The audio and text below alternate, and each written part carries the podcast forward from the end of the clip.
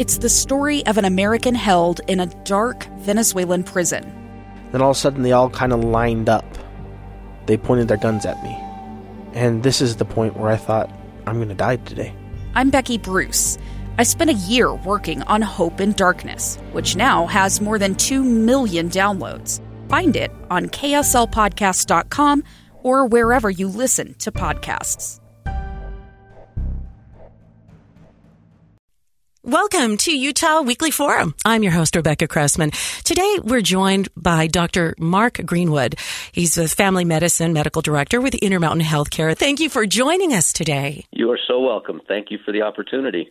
You know, as we've talked about the coronavirus, the pandemic, and the changes we've made in our communities, in our families, in our schools, there's also been changes as we as individuals try to figure out what is the safest way to keep my children safe you know, what, what are the best steps for me to take to keep myself away from this virus? And from what I understand, Dr. Greenwood, is this is impacting the rates of immunizations in our households. Talk to us a bit about that. Well, you're certainly right in that it's disrupted normal life for all of us, be that at home and school and family, and including the way we consume other health care. And it's been certainly easy to become so focused on the coronavirus that we forget about some of the other risks uh, to our health that are out there that also need to be addressed. If we focus disproportionately on coronas to the to the exclusion of all of these others, then we've probably not made a, a good decision in terms of risk benefit. Also, and, and it's understandable that, especially if, uh, to start with, that we kind of maybe just became a little paralyzed and and didn't consume a lot of our other normal health care. But as this has gone on and it's become apparent that this will be an ongoing thing, we have observed that rates of a lot of normal screenings and preventive care, including immunizations and well child checks, have started to fall off. And and so as, as healthcare providers, that's started to become alarming to us that that we don't want to take our eye off some of these other balls as well and we need to circle back around and, and figure out what the new normal is and make things as safe as possible. Still figure out ways in this new reality with this new threat of corona to realize it's not the only threat and that there are still all of these other normal viruses and bacterias that we do have vaccines for and that it becomes that it's critical to get the ones that we have while we're waiting for the one that we don't.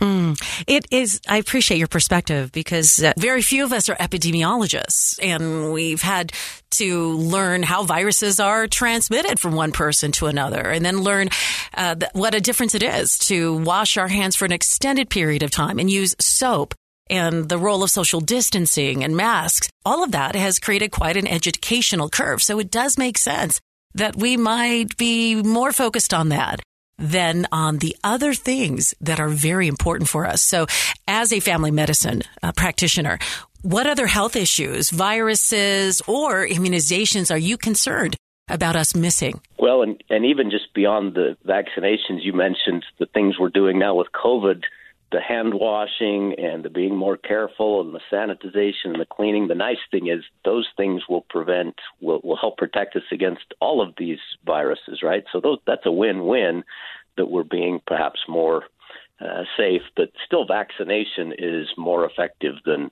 than cleaning and masking. And so the the typical things that are out there every year are still going to be out there this year, even with in addition to corona. So common colds and flus, um, influenza. There's always an influenza season, and we're really worried about that this upcoming winter. The prospect of having a flu season and a COVID season for younger kids. There's RSV. There's the typical measles and mumps and whooping cough, uh, rotavirus. Um, and and the vast majority of these pneumonia, we have vaccines for these. So let's let's make sure we get the vaccines for the ones we have. At the same time, we're worried about the one that we don't yet have, and of course, we're hoping that we will get a corona vaccine. Um, we just don't know yet if, when, and where, and how that's going to look.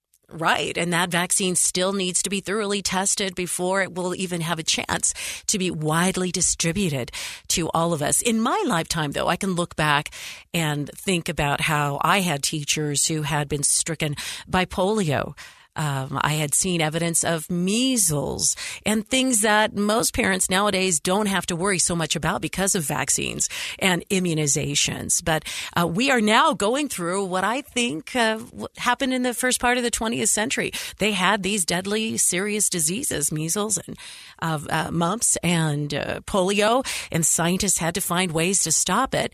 And that's where we're at with COVID 19. Scientists are currently trying to find ways to stop this virus. Dr. Greenwood, what are some of the vaccines that are available to help us combat different viruses that could threaten our health?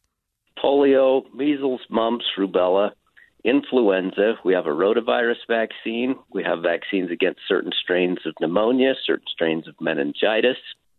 Um, for high risk kids, there's an RSV vaccine, but it's very expensive, so most kids can't get uh, uh, can't get that one. Whooping cough and tetanus, um, and then for adults too, um, there's pneumonia vaccination series and even shingle vaccination series. So it's important too to remember that that not just kids can get vaccines for preventable infectious illnesses. That even adults, and especially those over 65, have some vaccines that can also prevent them from getting sick as well. Mm. What is the best way to ascertain what immunizations we should have at what stages of our lives?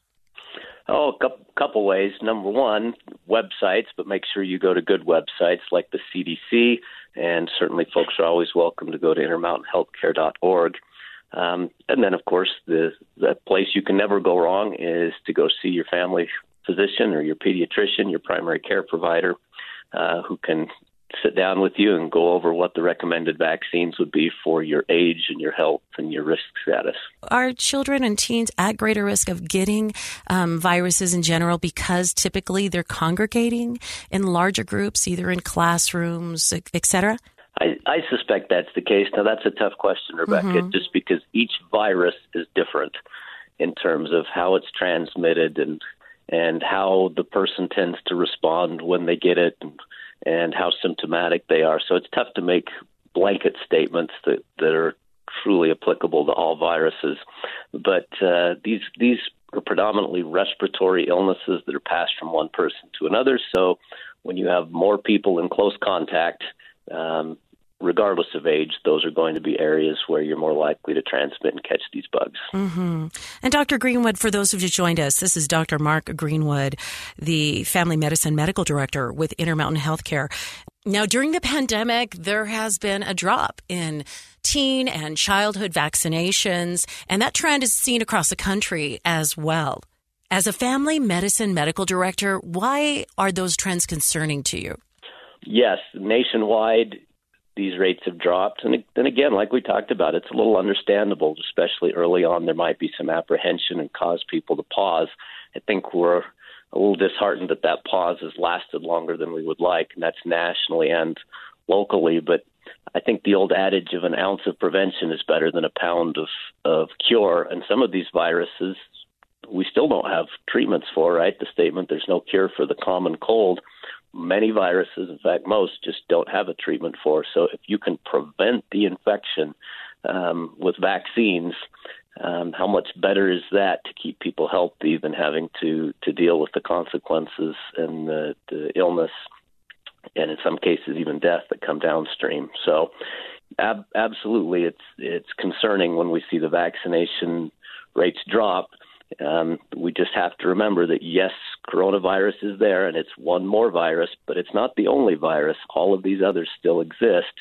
And to not protect ourselves in the reasons and the areas that we can, because we're we're focused on this other, would would probably not be good decision making and not a good risk benefit analysis. So we we are try, doing our best to get the message out that we need to still get our vaccines and our checkups and our health screenings and we can't just be in a in a forever mode of delay because now we've got one more virus that's out there. Mm-hmm. One of the things you, you indicated was, you know, how does a parent or an adult know which vaccinations we should have and at what stages, what vaccinations our children should have? And you said there's some very reliable websites like the information from the CDC, et cetera, or go to your family practice physician.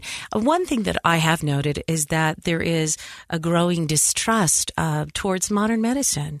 And, and there's a growing distrust sometimes towards vaccinations and immunizations as well. Are family practice physicians comfortable, ready to have those kind of conversations so that if, let's say, I'm a patient who's concerned about whether it's appropriate for me to vaccinate or immunize my children, can I bring those questions to my family doctor? I would certainly hope that's the case. Um, here, too, each patient and each provider is going to be different and have their own perhaps style or personality or biases. But as a general statement, I would certainly hope that we as medical providers and professional would be able to have respectful, informed conversations with our patients and recognize that everything we do is a conversation of what are the pros, what are the cons, what are the risks, what are the benefits, and make an individual decision and and joint decision with the between the patient and the provider to figure out for that person where what's the best course of action for that person blending both the science as well as the preferences and beliefs of the patient. So I would certainly hope that that's the case that that people would always feel comfortable going to their provider and expressing their thoughts and questions and concerns and be able to have a nice uh, respectful conversation and exchange of ideas. Mm-hmm. And it's done in the privacy of a medical office. So to me, it's a wonderful setting to bring those questions, especially to a practitioner who has your history, health history, and your child's health history and can review that and give you the most specific information for you and your family. Aside from immunizations, which we need to make sure we do a concerted, make a concerted effort uh, to get and to look for those vaccines vaccines to make sure we're protected as we're moving forward into the uh, the flu season, et cetera, pneumonia season. What about the importance of well child checks? Uh, has there been a drop in there? Is that something that you're concerned about as a physician? Sure, both both well child checks as well as adult care. There are certainly a lot of other preventive things that go on besides just vaccines. Um, you know, when you bring your child in, there's depression screenings and depending on their age, lifestyle choices and substance abuse and mental health and and sexual counseling and all of all of these different things, blood pressure and, and appropriate other screenings that take place. So certainly there's more to health and well being than, than just infectious diseases and vaccines. Admittedly those are dominating our collective conscience right now. Um, but but all the more reason why we need to still keep that focus on our overall wellness and and health care and well being and not allow that hyper focus on the COVID to distract us from all of these other important things. And that's true for the young uh, the young and the not so young. We're seeing that with adults as well. Some of our screenings like mammography and colon cancer screenings that have dropped a little bit, and treatment of chronic diseases like high blood pressure or diabetes, where perhaps people aren't um, getting their checkups or follow ups or their routine testing. So, all, all of those things as a family physician are quite concerning to me, and really doing my best to help get that message out that that healthcare offices and hospitals have improved protocols and doing everything we can to make it as safe as possible for people to come and uh, and participate and be able to still get their routine screening and health care. Mm, and I appreciate that. In a well child visit, what are some of the things that you are looking for when a child or a teen comes in? And I'm assuming well child visits ideally are happening once a year. Uh, depends on the age. When you're a little younger, of course, newborns and in that first year or two of life, often you're in every two or three months, mm-hmm. and then that spaces out to every year or two as you become more towards kindergarten age or becoming a teenager. But it's a combination of the physical, the mental, the social, the emotional, um, everything from weights and vital signs and uh, developmental mi- milestones. Are they walking appropriately? Is their musculoskeletal development appropriate? Is their size normal? Uh, are they tending towards becoming obese? Should they be screened as a result for for high blood pressure, or their cholesterol, or their diabetes? Are they showing signs of depression? Um, and then as they get into their teenage years, the discussion pivots significantly more towards some lifestyle things like uh, substance abuse and again mental health, of course, uh, and then counseling and, and screening around uh, sexual choices and potentially even sexually transmitted diseases. Which reminds me the, of another vaccine I didn't necessarily mention, which is the Gardasil vaccine, which is against the HPV virus. Now, that is not a respiratory virus. Um, that's a sexually transmitted virus, but also now a recommended vaccine for kids in their teenage years. Um, which, of course, if we're not keeping current on our screening and our well child checks, that rate is going to drop at all. So we'd, we'd hate to see ultimately that prevent cervical cancer, and we'd hate to see a, a rise in cervical cancer. And and that's one of the only vaccines that I'm aware of that prevents cancer. It's it's a vaccine you can give to your children. Is it for boys and girls? Please correct me. Between the ages of ten and eleven, um, they'd receive two doses, and then there is prevention from the development of cancer.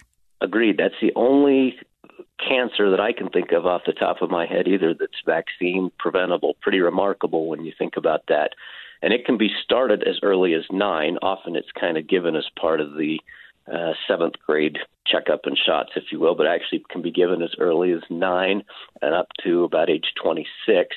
And as long as you start the series before age 15, uh, then actually it's a two shot series now. So get that first dose there in that 9, 10, 11 range, and then that booster anytime after that. You have to wait at least five months between the two between the two shots, but mm-hmm. very and, opportune time to get that series. Right, and get that protection before any chance, ideally, any chance of exposure occurs. And and it's it, to me, it's just a stunning uh, vaccine, stunning development that has been proven safe uh, by the FDA for many many years. Uh, as you mentioned, adults are also uh, in need of opportunities to meet regularly with our health practitioners, just for general checkups to make sure everything's okay. What are you looking for when an adult comes in? It's a little bit age and gender dependent whether you're somebody male or female, more middle age or more mm, beyond middle age, if you will. Um, I always hesitate to say people are quote unquote old. Um, Somehow that term became charged, didn't it? so try to try to be sensitive there. But the the basics are always the basics. Um, vital signs are vital signs for a reason. Um, what is your weight? What is your blood pressure? What is your pulse? What is your oxygen? And then, depending on age and gender, um, some common things. Most of us in our adult years should be screened every about three years for things like high cholesterol and diabetes. Those, of course, would be blood tests. Blood pressure would be in addition or just on your vital signs. And then cancer screenings, uh, different between women and men, right? A cervical cancer is, is a cancer screening for more younger and middle aged women.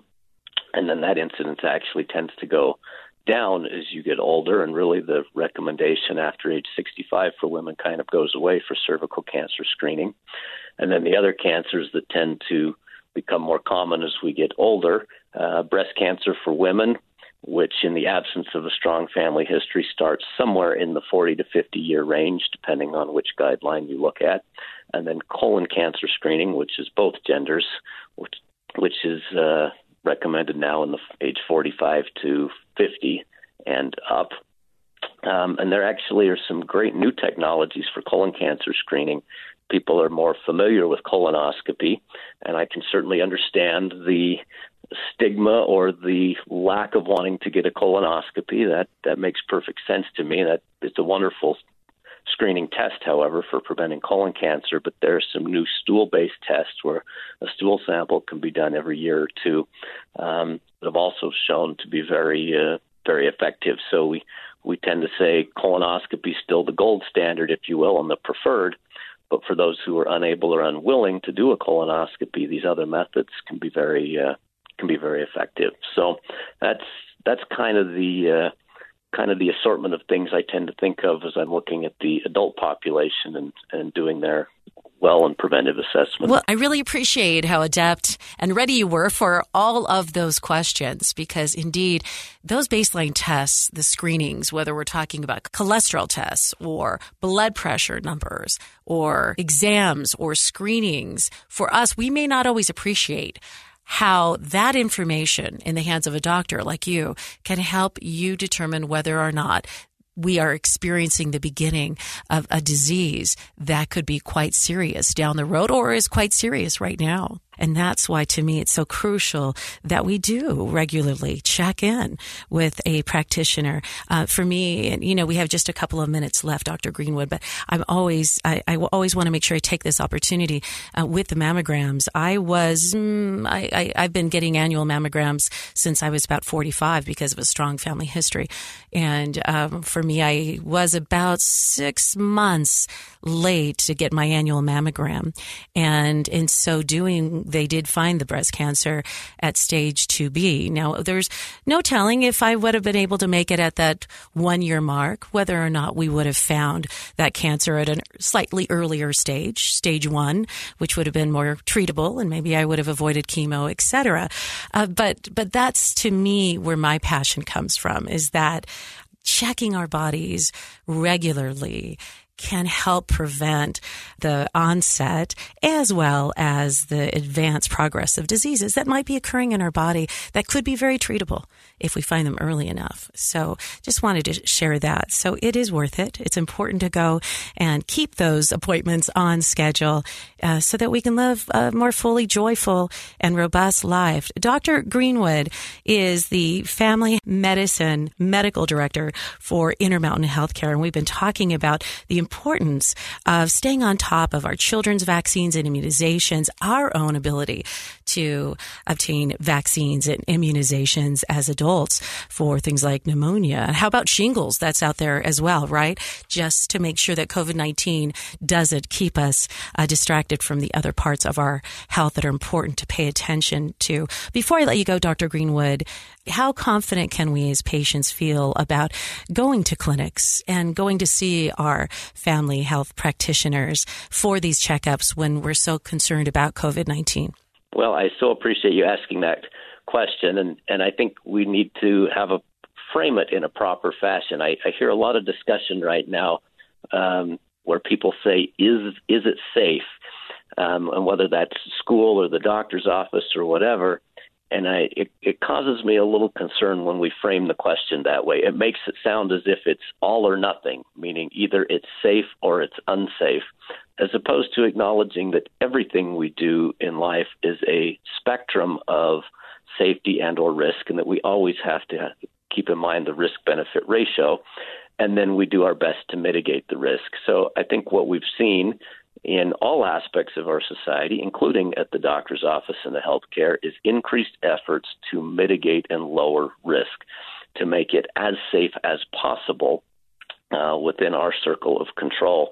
And because of that, there it's safer now to go to the doctor or hospital than it's probably ever been. And like we've talked about, all of these measures will help against all of the viruses and bacteria, not just COVID.